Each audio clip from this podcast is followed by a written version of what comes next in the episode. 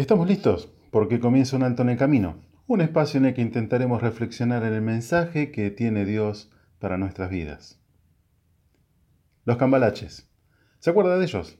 Eran negocios que vendían de todo y todo entremezclado entre la, en la vidriera, cosas usadas, cosas nuevas, sanas, rotas, con polvo por el paso del tiempo detrás de una vidriera, y ahí estaba, según Disépolo, herida por un sable sin remaches, ve llorar la Biblia junto a un calefón narrando de esta manera el lugar que ocupa la palabra de Dios para muchos, tirada y olvidada en un cambalache, quizás producto de algún trueque, o dejada a cambio por unas pocas monedas, o tal vez, tal vez vino entremezclada entre un montón de cosas viejas, pero ahí fue dejada junto a un montón de cosas.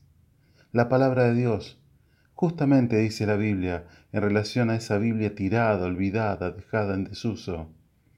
Mi pueblo fue destruido porque le faltó conocimiento.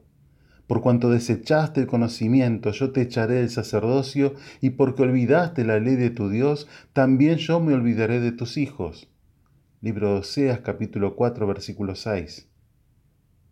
Las consecuencias que pagó el pueblo de Israel por dejar la palabra de Dios tirada, olvidada, por haberla despreciado, dice el Creador, mi pueblo fue destruido porque le faltó conocimiento. Fue echado de ese lugar de privilegio que ocupa el sacerdote, esa relación tan especial con el Creador mismo.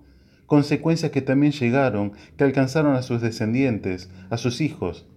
Porque olvidaste la ley de tu Dios, también yo me olvidaré de tus hijos, dice el Creador. ¿Qué futuro le estamos dejando a nuestros hijos?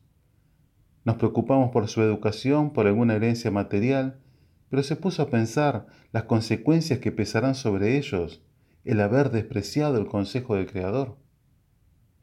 El pueblo de Israel fue totalmente destruido, arrasado y llevados cautivos los sobrevivientes, solo por no apegarse a los consejos y leyes del Creador. Dios durante siglos anunciaba por medio de sus profetas al pueblo que vuelvan al camino designado por Dios, pero siglos después escribe el apóstol Pablo y narra brevemente su historia personal a su discípulo Timoteo. Dice Pablo, doy gracias al que me fortaleció, a Cristo Jesús nuestro Señor, que, porque me tuvo por fiel, poniéndome en el ministerio, habiendo yo sido antes perseguidor e injuriador, mas fui recibido a misericordia, porque lo hice por ignorancia, en incredulidad. Pero la gracia de nuestro Señor fue más abundante con la fe y el amor que es en Cristo Jesús. Palabra fiel y digna de ser recibida por todos, que Cristo Jesús vino al mundo para salvar a los pecadores, de los cuales yo soy el primero. Primera carta a Timoteo capítulo 1 versículo 12 al 15. Y si pudo notar la diferencia, Pablo saca a la palabra de Dios de ese lugar olvidado y despreciado y la coloca, la coloca en un lugar diferente. Palabra fiel y digna de ser recibida por todos.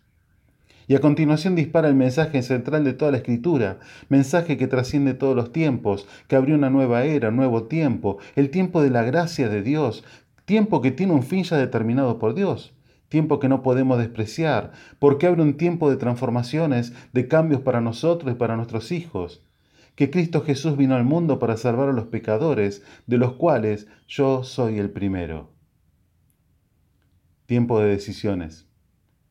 La Biblia en un cambalache, o como escribió el apóstol Juan, pero éstas se han escrito para que crean que Jesús es el Cristo, el Hijo de Dios, y para que creyendo tengan vida en su nombre. Juan capítulo 20, versículo 31. Soy el pastor Gustavo Quiles del Ministerio Misión Norte, quien te saluda hasta el próximo encuentro. Nuestra vía de contacto es misión.norte.hotmail.com o al 3415-958-957. Seguimos con el proyecto Una Biblia en cada hogar.